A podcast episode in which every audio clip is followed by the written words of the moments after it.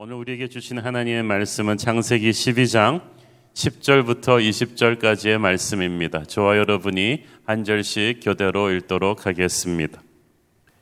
그 땅에 기근이 들었으므로 아브라함이 애굽에 거류하려고 그리로 내려갔으니 이는 그 땅에 기근이 심하였음이라. 그가 애굽에 가까이 이르렀을 때에 그의 아내 사례에게 말하되 내가 알기에 그대는 아리따운 여인이라. 애굽 사람이 그대를 볼 때 이르기를 이는 그의 아내라 하여 나는 죽이고 그대는 살리리니 원하건대 그대는 나의 누이라 하라. 그러면 내가 그대로 말미암아 안전하고 내 목숨이 그대로 말미암아 보존되리라 하니라. 아브라함이 애굽에 이르렀을 때 애굽 사람들이 그 여인이 심히 아리따움을 보았고 바로의 고관들도 그를 보고 바로 앞에서 칭찬함으로 그 여인을 바로의 궁으로 이끌어 들인지라. 이에 바로가 그로 말미암아 아브라함을 후대함으로 아브라함이 양과 소와 노비와 암수 나귀와 낙타를 얻었더라. 여호와께서 아브라함의 아내 사례의 일로 바로와 그 집에 큰 재앙을 내리신지라. 바로가 아브라함을 불러서 이르되 네가 어찌하여 나에게 이렇게 행하였느냐? 네가 어찌하여 그를 네 아내라고 내게 말하지 아니하였느냐?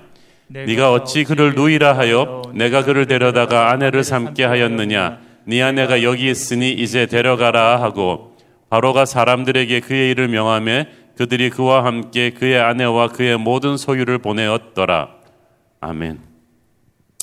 어제 우리는 약속의 그 어, 땅으로 가라는 하나님의 명령에 순종해서 길 떠나는 아브라함의 이 순종의 결단을 함께 살펴보았습니다. 하나님이 주시는 비전의 인생은 우리에게 새로운 도전이고 흥분입니다. 하지만 동시에 이 비전의 인생을 가는 그 과정은 쉽지가 않습니다. 처음부터 어둠의 골짜기와 시련의 골짜기를 거칠 수가 있습니다. 약속의 땅으로 간 아브라함도 예외는 아니었습니다. 약속의 땅으로 가자마자 10절을 보십시오. 그 땅에 기근이 들었다고 했어요. 그 땅이 약속의 땅입니다. 아브라함도 옛날 있었던 갈대우르나 중간 정착지인 하란에서 괜찮게 살았는데 하나님이 약속하신 약속의 땅에 가니까 기근이 덮쳤어.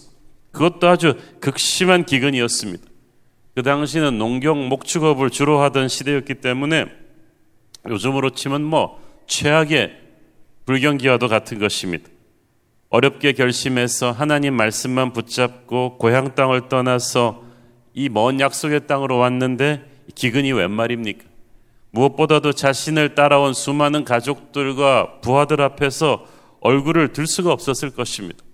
한 가정의 아버지, 한 조직의 책임자로서 자기의 리더십 결정을 믿고 따라온 사람들 앞에서 아브라함이 영 면이 서지 않는 일이었어요.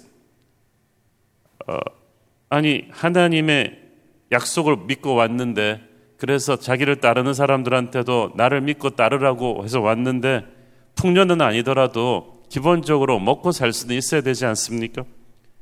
그래야 거 봐라 하나님 말씀 순종하니까 이렇게 잘 되지 않냐? 앞으로 너희들도 나처럼 하나님 잘 믿으면 복 받게 돼 하고 이렇게 리더십에 가호를 세울 수가 있었을 텐데 하나님 말씀 순종해서 왔더니 옛날보다 더 힘들어졌어요. 그러니까 아브라함이 가족 부하들 볼 낯이 없습니다. 여러분은 혹시 그런 경우가 없습니까? 정말 주변에 불신자들 많은데 가족들 간에도 불신자 많은데 여러분이 정말 믿음의 결단을 했어요. 11조를 했단 말이 어려운 가운데서도 교회 봉사를 더 열심히 하기로 하고 그랬는데 상황이 더 힘들어져요. 목사님들, 선교사님들 간증을 들어보면 처음 주의 종으로 헌신했을 때 이런 일이 굉장히 많다고 합니다. 하나님 말씀을 순종해서 약속의 땅으로 가는데 초창기에 옛날보다 더 상황이 나빠집니다. 현실적으로. 어떻게 합니까? 기근이 우연히 온 게 아니거든요. 천지를 주관하신 하나님께서 허락하신 고통입니다. 하나님께서 왜 약속의 땅에 막 도착한 아브라함에게 이런 기근을 허락하셨겠습니까? 그것은 아브라함의 믿음을 강하게 다지기 위함이었습니다. 하나님이 우리에게 엄청난 축복을 주시는데 그 축복을 받을 만한 단단한 그릇으로 우리를 준비시켜야 돼요. 그러기 위해서 초창기부터 어려운 상황을 허락하십니다. 왜냐하면 단련되지 않은 믿음은 강해지지 않거든요. 조금만 바람이 몰아치면 무너져 버리거든요. 그래서 믿음 생활 초기부터 헌신의 초기부터 하나님이 시련의 바람을 통해서 우리의 믿음을 단단하게 하십니다. 욥기 23장 10절 보시겠습니다. 그러나 내가 가는 길을 그가 아시나니 그가 나를 단련하신 후에는 내가 숨금같이 되어 나오리라. 자, 하나님이 인도하는 나의 길을 그가 아시기 때문에 초기부터 그가 나를 단련하신다. 그러면 순금같이 되어 나오리라. 자, 그런데 우리는 하나님의 그 단련의 과정인데 이 상황이 어려워지면은 우리는 금방 아, 이게 하나님의 뜻이 아닌가 보다 하고 빨리 이 상황을 탈출하려고 합니다. 그래서 아브라함은 애굽으로 도망갑니다. 애굽은 나일강 유역에 형성된 아주 비옥한 곡창지대를 중심으로 건설된 국가였어요. 나일강에서 끝없이 물을 공급받았기 때문에 가뭄이 오고 그 기근이 와도 애굽은 그래도 괜찮았어요. 그래서 그 당시 주변 근동 지역의 유목민들은 기근이나 힘든 상황이 생기면 전부 다 애굽으로 피난을 갔습니다. 아마 아브라함도 이런 정보를 입수하고 애굽으로 가는 피난민 행렬에 올라탔겠죠.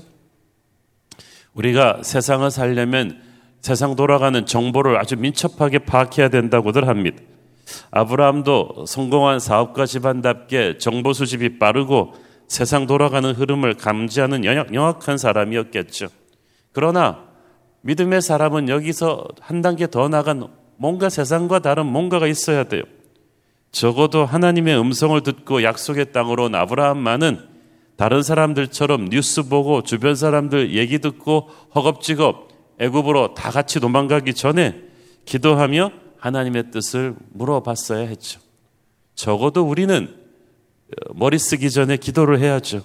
위기의 순간에 하나님의 사람은 세상 사람과 똑같은 영악함이 아니라 영성으로 자신을 차별화해야 됩니다. 하나님의 사람은 달라야 돼요. 우리가 하나님의 뜻 안에 있는 것이 확실하다면 하나님의 말씀대로 가도 기근이 왔다. 그러면 그 기근 가운데서 해답을 찾아야 됩니다. 인내하며 버텨내야 되는 거예요. 처음 그곳에 간 것도 하나님의 음성을 듣고 갔기 때문에 떠날 때도 하나님의 음성이 오기까지는 떠나면 안 되죠. 그러므로 믿음의 시련이 우리에게 왔다. 그때 우리가 던져야 될 질문은 야, 어떻게 빨리 이 어려움을 벗어나지가 아니라 하나님께서 이 어려움을 통해서 내게 도대체 무엇을 가르쳐 주고 계신가?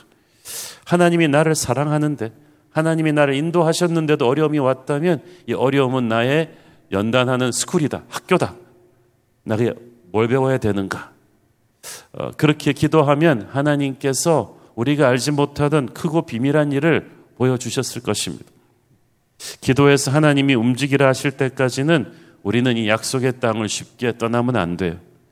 믿음의 사람들이 인생의 중요한 결정에서 실기할 때 보면은 기도가 없죠. 상황에 대처하기가 급급해서 기도가 맨 나중으로 밀리합니다.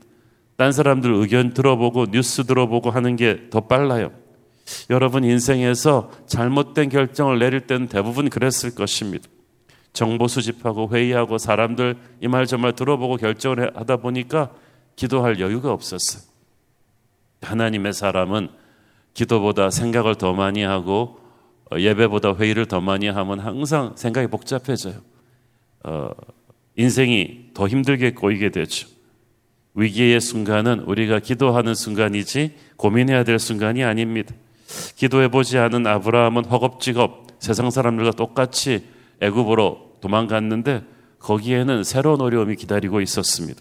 11절 12절을 보세요. 그가 애굽에 가까이 이르렀을 때에 그의 아내 사례에게 말하되 내가 알기에 그대는 아리따운 여인이라 애굽 사람이 그대를 볼 때 이르기를 이는 그의 아내라 하여 나는 죽이고 그대는 살리리니.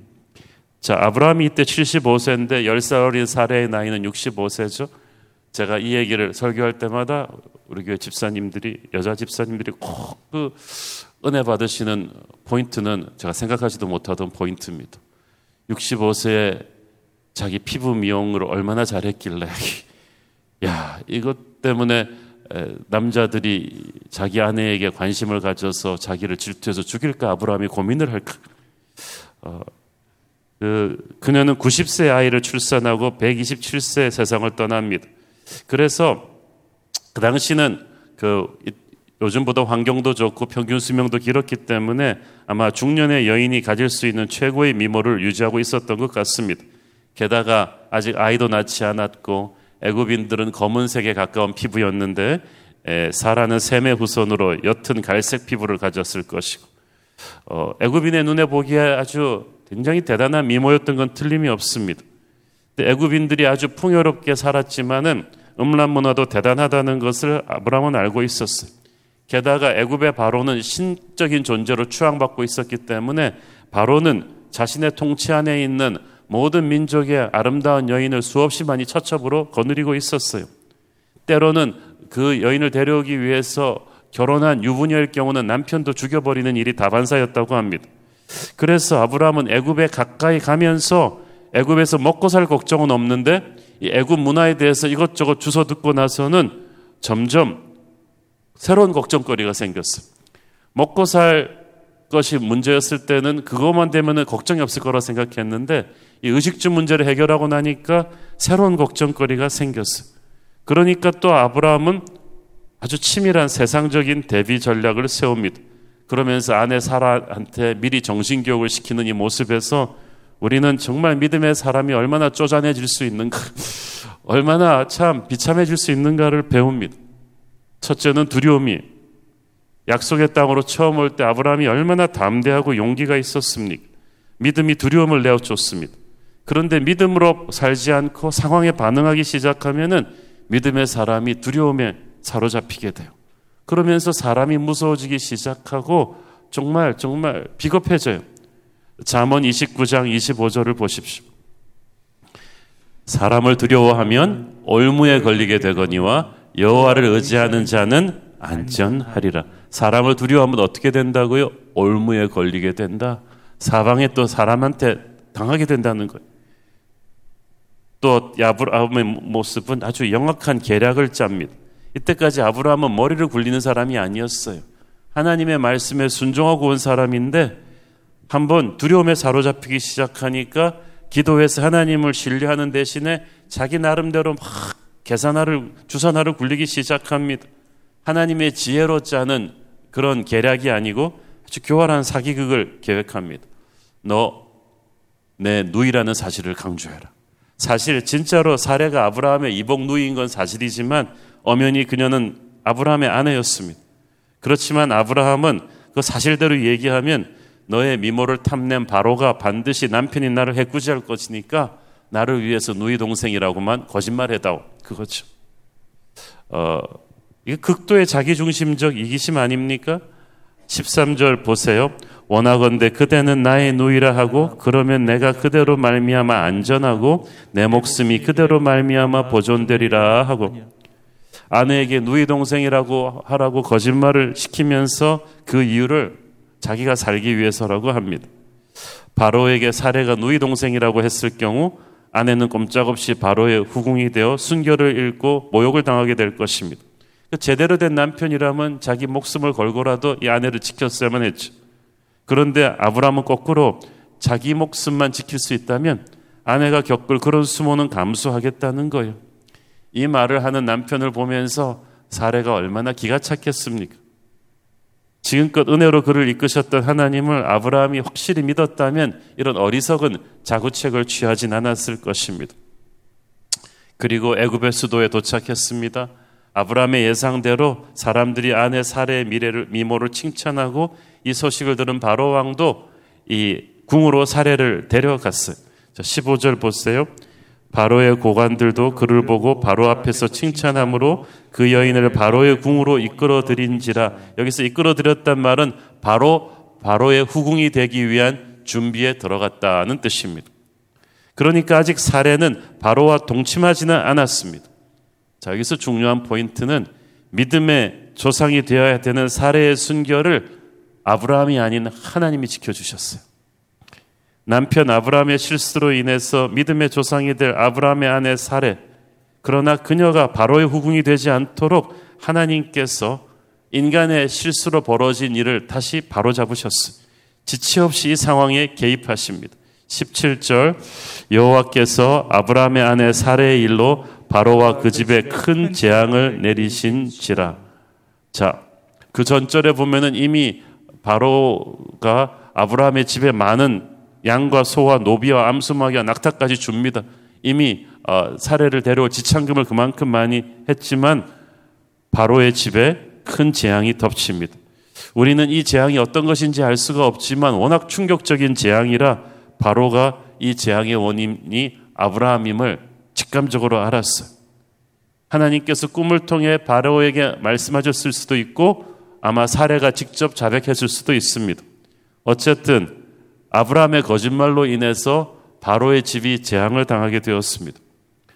여러분 우리가 어디로 가든지 믿음의 사람이 주변 사람들에게 축복의 통로가 되어야 되는데 아브라함은 재앙의 통로가 되어 버렸어요. 아브라함으로 인해서 애굽이 복을 받은 게 아니라 재앙을 받았어요.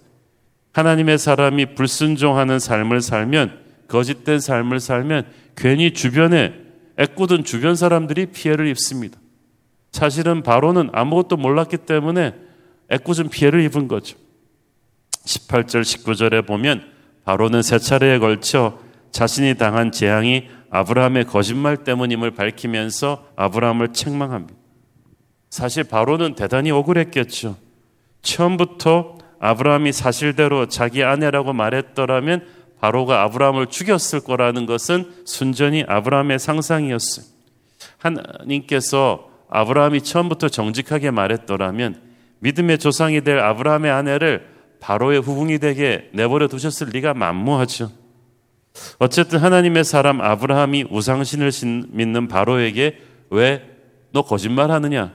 너 좀 똑바로 살아 라고 야단을 맞습니다. 참으로 부끄러운 일이에요. 이건 오늘날로 치면 하나님의 사람이 왜 너는 하나님의 사람답게 정직하지 못하냐고 예수 안 믿는 사람한테 야단 맞는 거예요. 너 크리스찬이면 크리스찬답게 똑바로 좀 해. 너 크리스찬이 그렇게 거짓말하면서 이렇게 야단을 먹는 거예요. 옳은 소리기 때문에 아무 말도 못하죠. 결론, 우리가 말씀대로 바르게 살아야 세상 앞에서 당당할 수가 있어. 그래야 전도도 할 수 있는 거예요. 사실 정석대로 했으면 보상은커녕 감히 바로를 속인 죄로 아브라함 일행을 다 죽였겠죠. 그러나 사례를 돌려주고 아브라함 일행에게 많은 재물까지 주어 돌려보냅니다. 이는 아브라함이 이뻐서가 아니라 아브라함의 하나님에 대한 두려움 때문이었을 것입니다. 이와 같이 하나님의 백성들이 세상의 권력자들로부터 두려움의 대상이 되는 것은 우리를 지키시는 하나님이 있는 까닭이죠. 자, 오늘의 사건을 총 정리해 보면 아브라함은 약속의 땅에 초기에 주어진 이 기근, 이 믿음의 시련을 도망가려고 했기 때문에 아브라함이 생각지도 못했던 새로운 그런 여러 가지 트러블 속으로 계속해서 들어간 거예요. 처음부터 애굽으로 가지만 않았으면 일어나지 않았을 수많은 일들이 우리가 순전히 첫 단추를 잘못 꼈기 때문에 하나님이 명하신 사명의 자리, 믿음의 자리를 함부로 떠났기 때문에 벌어진 일입니다. 하나님께서 다시 살려주셔서 아브라함은 다시 원상복귀하게 되죠. 우리 모두 세상 살면서 믿음의 여정을 가면서 아브라함처럼 실수할 수 있습니다.